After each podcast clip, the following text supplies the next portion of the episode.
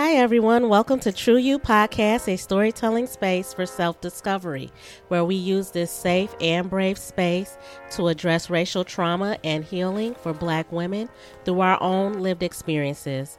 I'm Kelly, and this is my co host.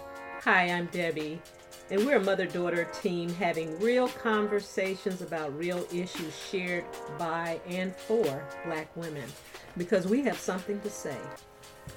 Yes, we do. And this month, I'm so happy. Um, we're moving towards the holiday season, and it really brings me joy, brings joy to my soul. Um, anticipating like the family get-togethers, the food, of course, and um, just you know being together um, um, as as just family. It makes me feel really warm inside, um, and so I'm starting to feel that right now. Um, but yeah, I'm feeling really good today. Um, so I just want to ask mom, how are you feeling today? I'm actually doing pretty good. I, I think seeing seeing Keisha's uh, tree kind of got me excited. Uh, getting ready for the holidays and uh, it's it's just really exciting. I love uh, when we get together as family and have and break bread together. So I'm really looking forward to that.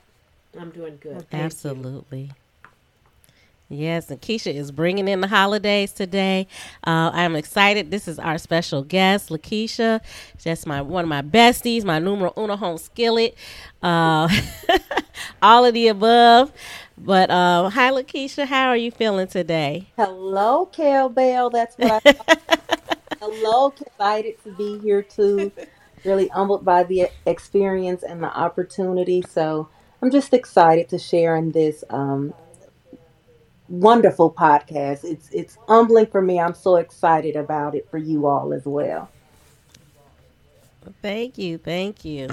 Um, so last month we we talked about organ donations in the Black community, and that conversation was so deep and rich. Um, that we learned a lot. So I really felt that we needed to do a part two. And so today's title is Dialysis in the Black Community, which is um, a great topic again because there's been great disparities when it comes to African Americans or, or black people and kidney disease. And so we are grateful to be able to spend some time talking with another professional in the healthcare industry. And um, that's that's Keisha, who is our, our nurse, who is a nurse educator. And um, she sees the effects of kidney disease firsthand on a daily basis. Um, so I want to ask you, um, how did you start in the field, Lakeisha? Well, um, after a lengthy career working from home in health information management and getting my son through high school, I decided that I wanted to go back to school for nursing, which is uh, little to know. I don't remember if you when we graduated high school, I went to nursing school and they had us feel a cadaver. They had us feel the inside of it. And I kind of felt like this muscle and I panicked and dropped out of the class like, oh no, this isn't for me, right? So after all these mm-hmm. years, I decided to go back to school for nursing. Um, and just, you know, put me first at that time. I had gotten my son through school.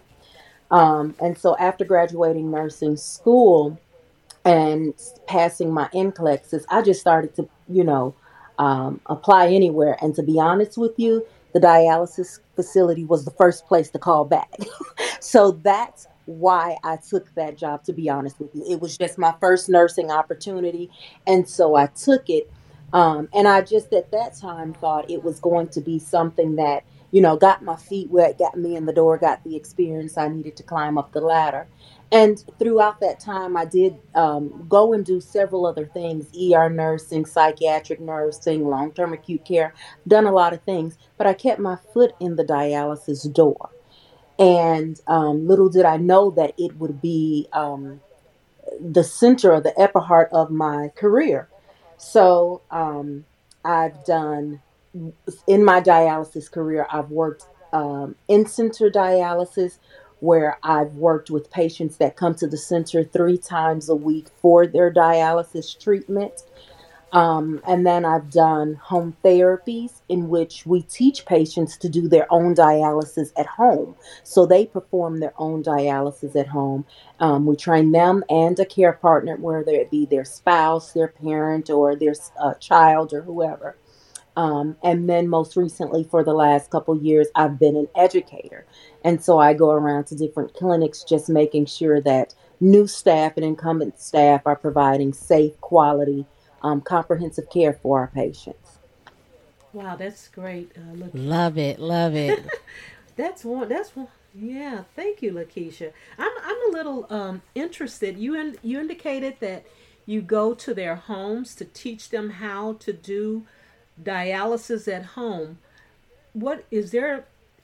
I mean, the same kind of equipment at the center they can have in their homes as well. Well, we they have a dialysis machine, but it's much smaller. Okay. Um, and it's their personal machine. It's it's much smaller because it's one that they can even travel with on vacation. We have patients that do dialysis in RV where they're camping. Um, uh, so it's a smaller machine, but what it looks like is they'll come to the center with me for about six weeks, and I'll train them and perform their dialysis in a room in the back. So for the first week or so, I'm doing it while they're watching me and teaching them. And then after that, they're doing it on their own in center. And then their final day um, of training with me, we go to their home and we take all of that equipment with them and deliver it to their home. And there's some testing. We would have undergone their water testing and everything. Um, but we deliver those machines to their home and they have to perform every do their own dialysis at home before I release them just to show me that they can do it. Wow, that's amazing. Yeah. So the government is pushing for more patients to be home um, dialysis patients as opposed to in center. So that's the push, that's the ask. It's been the ask for a couple years, and I think it always gets pushed back. And so that's something that they're still working towards. CMS is working towards. Well, that's that is great to know. I had no idea that that that was possible to be able to do your own dialysis at home. Mm-hmm. They do very well, actually. So, wow, that's amazing. Thank you uh, for sharing that. I know uh, moving on to the second topic, though, last month we talked about um, you can't reverse kidney disease. Right. And once you have it, you're going to be on that dialysis machine, dialysis machine, the rest of your life. Um, what you know? Can can you explain or give us a little bit more detail as to what that means to someone who is going through dialysis and their new? It's a new lifestyle. It's a lifestyle change. It is. It is very much a new lifestyle. Um, there, there are a couple levels to this. Um, first of all, what people need to understand there are two forms of kidney failure. And what we've got is acute kidney injury, which is more um, sudden. And those ca- causes of that are things like trauma, um, infection, toxins, medications, things that just cause great immediate danger or harm to your kidneys, and they just need a break. And so, what's happening is we're going to put you on dialysis for a little bit with the hopes that your kidneys will will regain function. Um, those are quick injuries, but then those uh, and it's a sudden sudden thing. It just comes on fine. You were okay until whatever it was whether it was a trauma, whether it was an accident or whatever, you were okay until then. So it's something that happened suddenly. Now, when we're talking dialysis, um, long term, we're usually talking CKD or chronic disease uh, kidney patients. And what that is, is it's a, a slow onset and a slow progression. Um, and that one is not reversible. Um, and the causes of that Usually, um, there are a lot of different causes for it, but the two main risk factors are diabetes and hypertension. Um, and so when we speak about it being a chronic and slow progression, we may be talking years, months, or so forth, but we say uh, stage one, um, mild damage, stage two, mild to moderate, stage three, um, mild to severe, stage four severe, and then by the time you're stage five, your lab values, your GFR, their their uh, glomerular filtration rate is below 15. At stage five is generally when we start um, the diagnosis of end stage renal disease and dialysis treatment. Um, you have to think about the different functions of what your kidney does. So when we think about what our kidneys do, we think about they excrete the waste products, right? They regulate our electrolyte balances, right? Um, our fluid balance, um, blood pressure, all of those things are things that our kidneys do. And so when we think of diabetes, when we think of um, hypertension, those are all things that our kidney help to regulate. So when our kidneys are longer, no longer functioning, for example, we're retaining a lot of fluid because we're not excreting it out. When your your kidneys aren't functioning, you're not excreting any extra fluid. And so because you can't excrete it, your body is retaining all of the bad things that we should normally be excreting. The sodium, the um, the potassium, all of those things that we would normally excrete when we urine, we can no longer do that. And just the fluid alone, um, the fluid alone can cause your blood pressure to just skyrocket. The fluid alone, you will see swelling and edema, the shortness of breath, troubled breathing. All of those things are signs that your kidneys are starting to fail. Um, and so, again, that's what we call um, chronic or CKD, and that's what leads up to end stage renal disease. Um, did that help, or did that answer the question a little bit? Absolutely. I I didn't realize I didn't I didn't understand the difference. I didn't know there was a sudden onset mm-hmm. and then mm-hmm. there's the one that that progresses as as you go along. I appreciate you sharing that because I had no idea. So then when when there's an accident, a car accident or or maybe someone uh, made a mistake with their medication for a long time and that would be something that's a sh- short time uh, that mm-hmm. you may have to go on on kidney dialysis. Okay. Well, right. that, that explains a lot. Yeah, yeah. Sometimes in the hospital, sometimes you're on really strong antibiotics or really strong medications, and you're fighting between the two. Do we administer the medication? Ah. No, but we're watching, trying to see what it's doing to your lab values, to your kidneys, and so forth. But sometimes it just takes it out. And so, in that instance, you're going to be what we consider or, or hopeful is that it's just acute kidney injury and then we can, you know, give your kidneys a break and then they'll recover. Okay. okay. Well, that's good to know. Yeah. Th- well, thank you. Um, taught me a lot. thank you so much. I appreciate that. Mm-hmm. So, can you explain? Because, um, like, we did say that this was a lifestyle change. So, with that being the case, like how is their life changing? How often do they need to have dialysis? How long does it take? Okay. What can they, what can't they do now that they're on dialysis? Okay. Well, it depends. Okay. So when we're talking in center, if their choice, first of all, let's talk about the fact that um, when we talk lifestyle, we always give them the option um, and different mod- modalities. So there are different modalities depending on what your comorbidities are there's peritoneal dialysis, there's in center um, dialysis, there's home dialysis. Um, there are different options, different ways, different methods of, or different modalities. So, in some form, one way of it is dialysis. Another mm-hmm. form or modality or another option that you may have is um, transplant that you guys talked about last week. So, maybe you can get a transplant and not be on dialysis. Another thing that we talk about um, is actually just hospice care. Some people have chosen that this is not what they want to do. And that is a conversation that everyone has the right to have. So, mm-hmm. um, because honestly, dialysis is a huge life adjustment. So if you choose to go in center, you're generally looking at a schedule that's usually three times a week, about four hours each treatment. Um, and that's for in-center. When we are talking home therapies, patients that choose, well, you know what, I'm going to do my own dialysis at home. Because we um, are sending them home, we're reducing the amount that we're allowing them to pull. And that's just, um, there are different reasons for that. Um, and it's better for them. It's less stress on their heart to be pulling less fluid.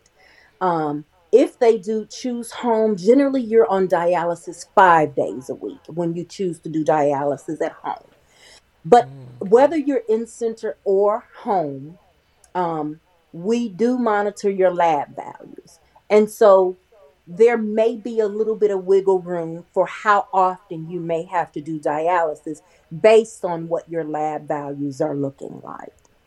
Um, lifestyle change, I try to to get uh, patients to understand that you know and usually when they're first diagnosed it's a very hard thing for them they're walking into this center with a whole bunch of people with a new diagnosis they're generally pretty sick um, when they start dialysis whether it's acute or chronic um, and it's just so hard to realize that this is what my life has come to i'm sitting in this chair watching my blood go through this machine um, and so there are a lot of things that come with that, um, depression and so forth. So I encourage those that are not really, you know, that don't have a lot of different comorbidities. If you can, continue to work. We have, I have a lot of patients that live a normal life with work. They continue to keep up with church and their outside activities. Um, vacationing. Um, you cannot uh, now think about it their kidneys are no longer fun- functioning your kidneys my kidneys they function every day so we're always excreting fluid we're always um, releasing toxins and getting our body is filtering the bad things out. But theirs only works when they're on the machine. Their kidney isn't working. We have a dialyzer that we call their kidney. So they are only being cleaned and fluid is only be, being removed from them three times a week. So when we think about going on vacation, we have to also um, let them know that you can't be missing treatment. You can't have this buildup of fluid or toxins there um, because it can be um, very dangerous for them. They could death could happen. So if that you miss too much dialysis. So generally what we do is we have centers all over the country and we arrange for you to have your treatments there. If you decide you want to go to Gatlinburg, okay, you give me a month, let me know ahead of time, and I'm going to call a center there and I'm going to arrange for you to have treatment there while you're there on vacation so that you can still enjoy it, so that you don't build up fluid or anything else like that.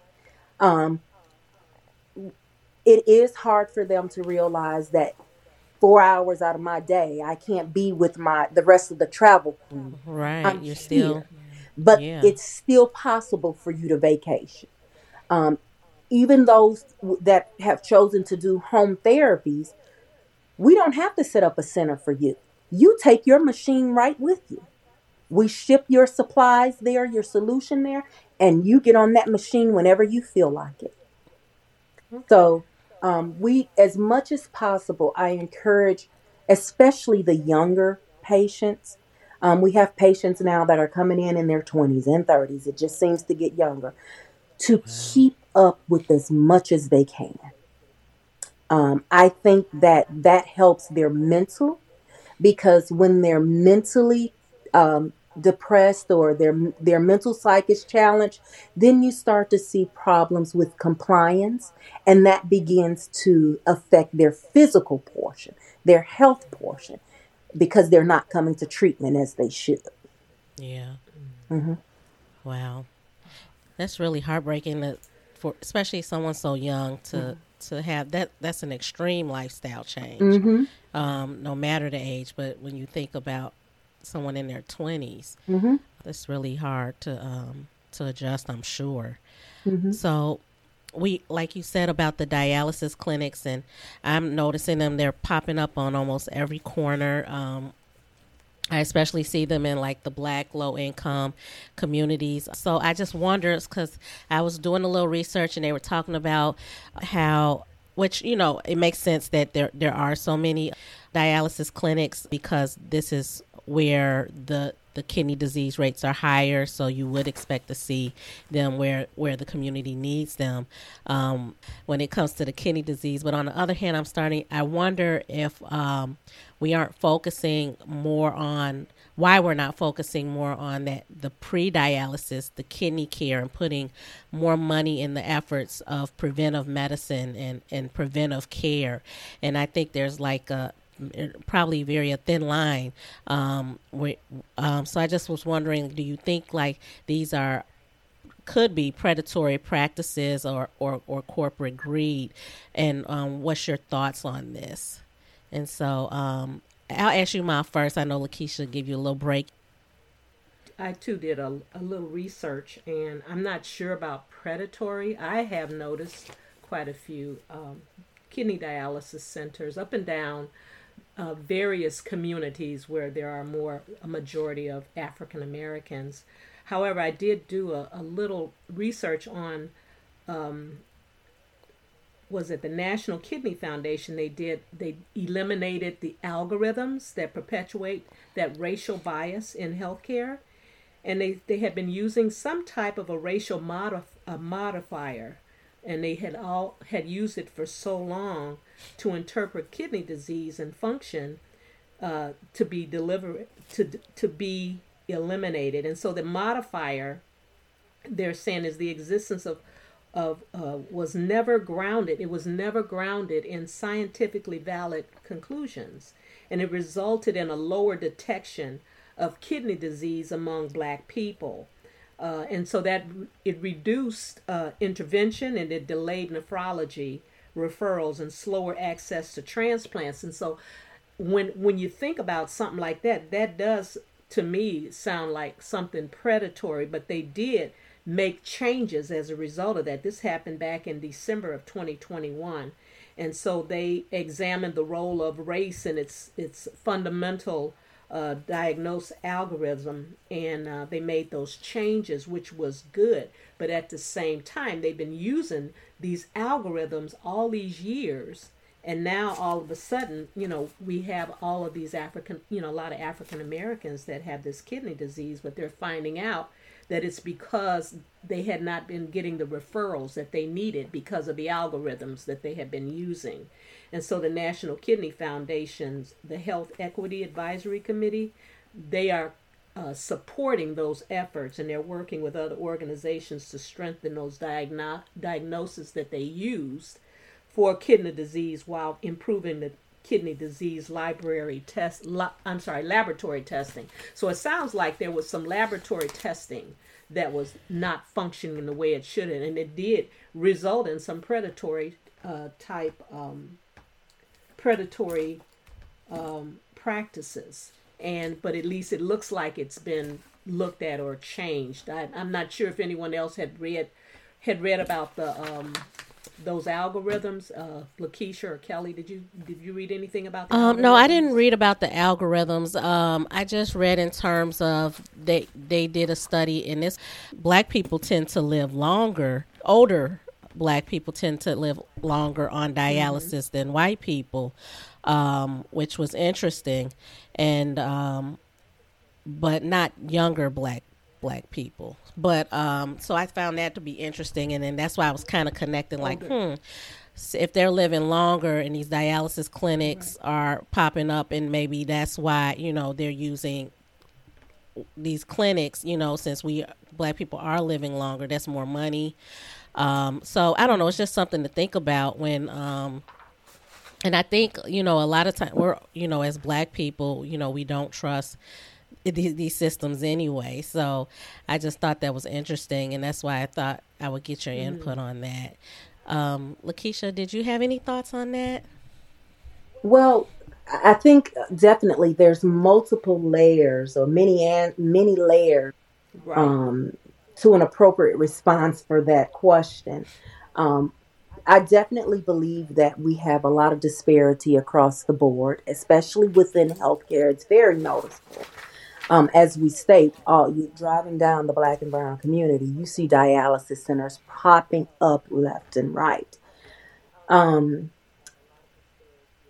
I do believe um, when when we think of Mm-hmm. healthcare disparities, five different healthcare disparities include what mortality, as you talked about, Kelly, uh, Kelly, life expectancy, the burden of disease, mental health, uninsured or underinsured, hmm and lack of access to care. Um, and then also just knowledge, healthcare knowledge, um, or healthcare education level, which is completely different than a school education level. Um, when we think of those things, um, and the mere fact that diabetes and hypertension are the two leading causes for uh, uh, end stage renal disease, I think that because we have, as a black and brown community, um, not always the best healthcare or the b- best access to healthcare. We are challenged with getting to the physician's offices. We are challenged with lots of stigma within our own community. We are challenged with um, not having the insurance to be able to take the medication, even when we are prescribed insulin to help with our diabetes or blood pressure medication to help with our blood pressure. Sometimes we're faced with am I feeding my family or am I taking my medication? Yes. And so, because of this, because of this, our outcome is that um, end stage renal disease more often. Um, I think it's just a little bit of when we look at what the healthcare disparities are, and you look at, for instance, um, all of the new, you know, when they were talking about closing down the Whole Foods grocery store in one of our communities, um, not having real grocery stores for them to get healthier foods, the produce and things like that. Instead, they're eating the fast foods, which are on every corner, two and three restaurants on every corner. These are things that are definitely impacting their health and putting them towards the diagnosis of insta- uh, the diagnosis of hypertension or, you know, diabetes, which lead to Yeah. CKD and ESRD. hmm So I think there are a couple things for that. Um, definitely the disparities within Thank healthcare. you. Yeah, you you've absolutely hit some some major points. I'll pass it to um you, mom. Yeah, um, just, I mean, I really appreciate everything you've shared thus far, uh, Lakeisha. You are so knowledgeable in so many different areas. And I just, I, I guess I'd like to kind of take a look at what are some of the measures that we can take to prevent kidney disease as an African American community. What are some of the preventive measures that we can take? Definitely um, a healthier diet and exercise, right? Easier said than done, right? I always tell my patients and I tell my new hires this, you know, when you're dealing with patients, and sometimes we'll get really um, overweight patients in, but a lot of times it's fluid. And I'll tell them, you can't be judgmental because they will. Even though we tell them you can't eat on the machine, you can't drink on the machine, they're bringing these big gulps full of cups and water because as a dialysis patient, generally you're not drinking more than 32 ounces of fluid a day. But what I remind people is don't be such so judgmental ag- against a patient when uh, or a person when it comes to food. It's not an easy habit to kick. When they have drugs or alcohol, you don't ever have to be around those again. If you've made up your mind that I'm kicking those things out of my life, you don't have to go on that corner anymore. You don't have to go to the liquor store. You don't have to be around liquor ever. You don't have to have it in your house at all. But food, you've got to be around. And that is a great temptation. It's not easy to say, don't eat this, when this is what you've been eating for 50 years. It's not easy to say, you can only have this much fluid. That's not easy. Um, so, definitely, if we can start with our younger generation, teaching them healthier eating habits, the lower sodium.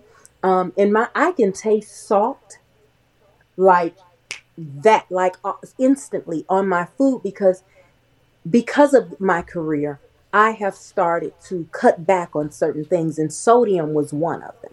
So now when I cook, I use very little salt. Um, looking at um, the containers, your when the the labels, the food labels when you're in the grocery store, you'd be amazed at how many people think that the sodium being just for an example 180 or or 300 they're thinking that that is for the entire package as opposed to one serving.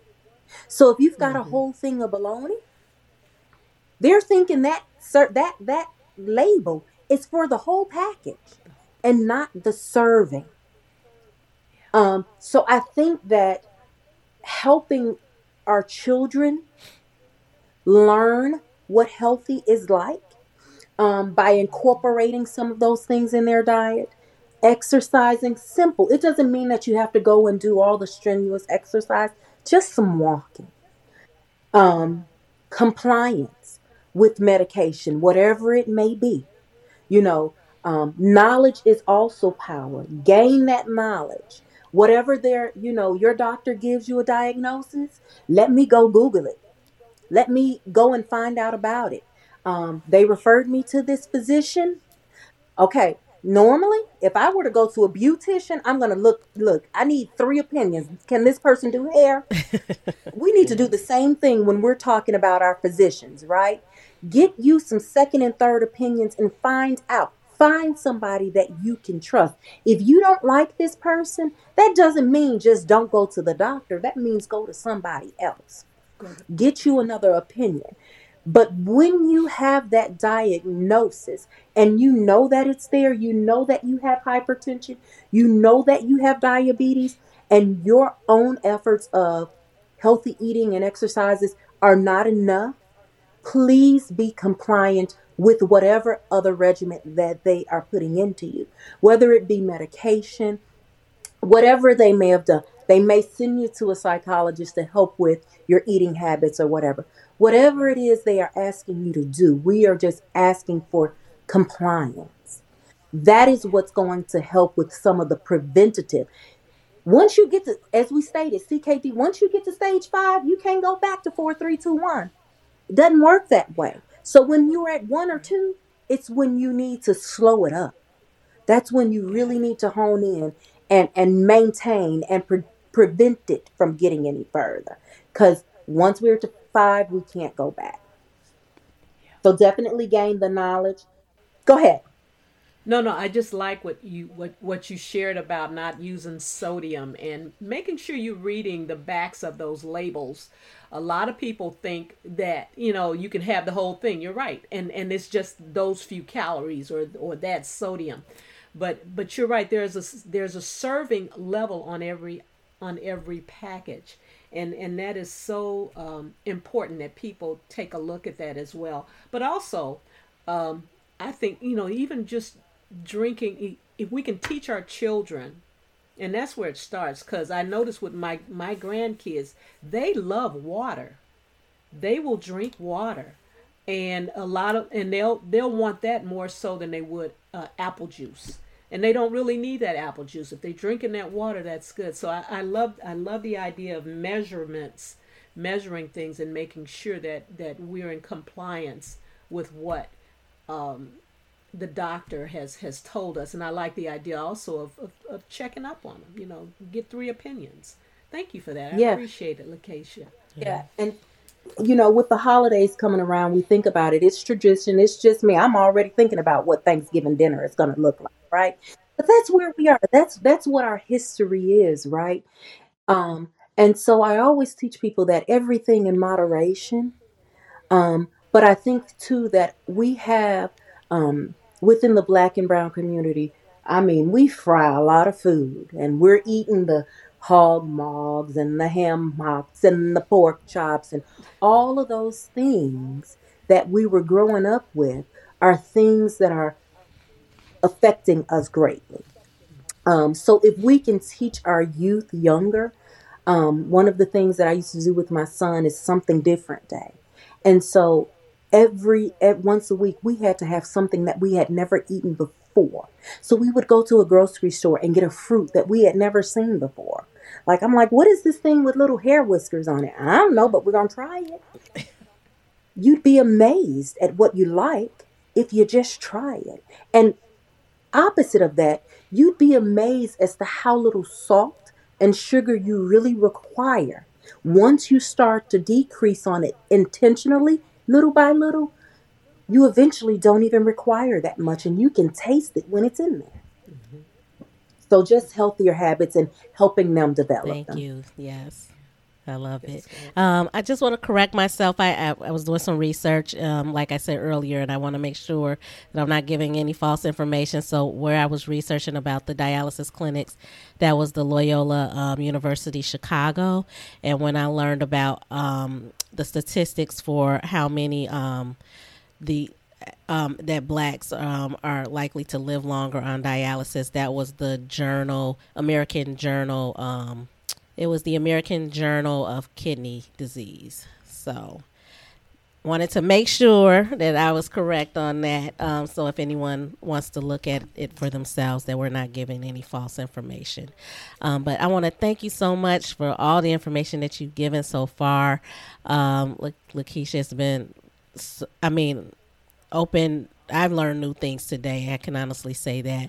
But um, I do want to something that we do on this podcast is that we always we do touch on um, identifying trauma, um, and but we also when you speak about trauma, we also need to get to the healing and what do we need for racial healing. And so, something we always ask our guests is, um, what do they think they need for racial healing? So, in this case, and in in in light of our conversation, I wanted to know um, what is something that you think that the Black community needs for racial healing when it comes to dialysis, when it comes to trusting healthcare, when it comes to to the stigmas and all those things that you've already mentioned. Um I'll say this um, again knowledge, awareness, and accountability. You you don't just trust somebody that you don't know, right? And so I want us, my, my staff, um, my patients trust me because I've demonstrated certain qualities to them. I communicate with them, and then I empower them. Like I give them this, and then I tell them, "Come back, let's talk about it." Right? Um, I need what I'd like to see is, in order for you to trust your healthcare physician or healthcare partner, in order for your healthcare experience to be more beneficial, you've got to understand your part of it. And so when you understand it, it's very little that somebody's going to be able to pull over on you, right? You need to know your body. Know your body. Know when something is going wrong. Know how to use that internet to find out everything that they are saying and get those opinions. And if you do not have confidence, if you don't know that what this person has said is right to you and you don't like it, or you don't see anything happening and things aren't going right, leave. Leave and go find you someone that you can trust. You know, I there are there are some physicians that sometimes um how can I say this? I have um, a personal family member whose physician was ready to retire, and I, I couldn't figure out for the life of me how my uncle ended up on dialysis I kept telling him, Your legs are so huge. They're huge. You're you got so much fluid going on. And I would give him all these things. And I'm like, I think your kidneys are failing. Your blood pressure's crazy. But this doctor did nothing. Just kept giving him medication. My uncle part wasn't doing his part either. He wasn't doing his part either in following up on things. But later, this physician retired, and here you are on dialysis. So I think you need to, if you don't trust what they're giving you, then you need to go somewhere else to someone that you do trust so that they can give you the care needed and that you feel comfortable enough following them. If you're not comfortable following them, you're not going to benefit from any treatment because you're not going to comply with it. You're not going to trust it and it's just going to be at a standstill. So I think just finding somebody that you can trust is really important. But you can't trust someone that you know nothing about. So I encourage people to really Yeah. be their own personal advocate and and and and open up their mouths and and learn that healthcare knowledge is powerful. We're not saying I know that it's a whole completely different language. I'm not asking you to be a nurse. I'm not asking you to be a a doctor, but there's a wealth of information out there that would, you know, help simplify and give you what you need to say, "Oh, this makes sense." You know, or reach out for help when you don't have it. So I just think that um just the healthcare awareness is, is what you need and accountability. I think that I don't care what anybody else, at the end of the day, you're the person that ends up on dialysis. This is your life. You have to take accountability for it and know what's going on. Thank you. Yeah, Lakeisha, it sounds like what you do too is you you develop a relationship with your pa- patients with all the time that you spend with them, and you know th- this has been amazing. Just hearing um, some of and, and and they're like everyday suggestions. There's nothing that they can't do, and being able to do the research. Um, and I know at my you know there are certain age ranges that we don't know how to use the internet. Um, prayerfully that they have family members that can help them to do the research. But I see uh, with you, Lakeisha, you are definitely um, in it to help your patients get better. And because of the time you spend with them, the relationships are built and they trust you. And that's that's what I'm Yes. hearing is, is trust. Amen. Thank you so much, Lakeisha. Yes, I try to give to them. I look at them, and, and like I said, this is personal for me. My grandmother was on dialysis. I've had two uncles on dialysis. Um, this is something that, you know, we all probably know someone that's on it or gonna be on, going to be on it. And so, just this little bit of education has given you all a lot of information. It doesn't take a lot. You don't need a nursing degree. You don't need a doctorate's degree. You don't have to be a dietitian. It's just very little things that can make a huge difference and impact um, whether you're on dialysis or not. so, Amen. Amen. Well, that that does it for us today. Kelly, anything else you want to share before we uh, wrap it up? Anything else? From No, you? I'm just It's- extremely grateful for this information today and being able to just have a nice conversation and, and feel like um, we're we're all being educated and something we could let our family members know and any and our friends know who you know we see might be going on that path. Like listen you know um, um, and anyone listening like if you know someone please share this information. It's you know it's life or death. It is. so um, yeah so just I, i'm just extremely grateful so I am too. So grateful for Lakeisha and her. And I call all uh, anyone that comes on and they talk about what they do, uh, what God has blessed them with. I call it a ministry, and this is your ministry, Lakeisha. So thank you so much Yes. for coming on and sharing your ministry with us. We want to thank everyone for listening. Want to thank our special guest again for, for, for the work that she's put in and for joining us today. So grateful for you being here. We wish all of you peace and love and blessings and have a wonderful Thanksgiving. Amen. yes bye everyone Bye bye. Goodbye. thank you lakeisha Thank you.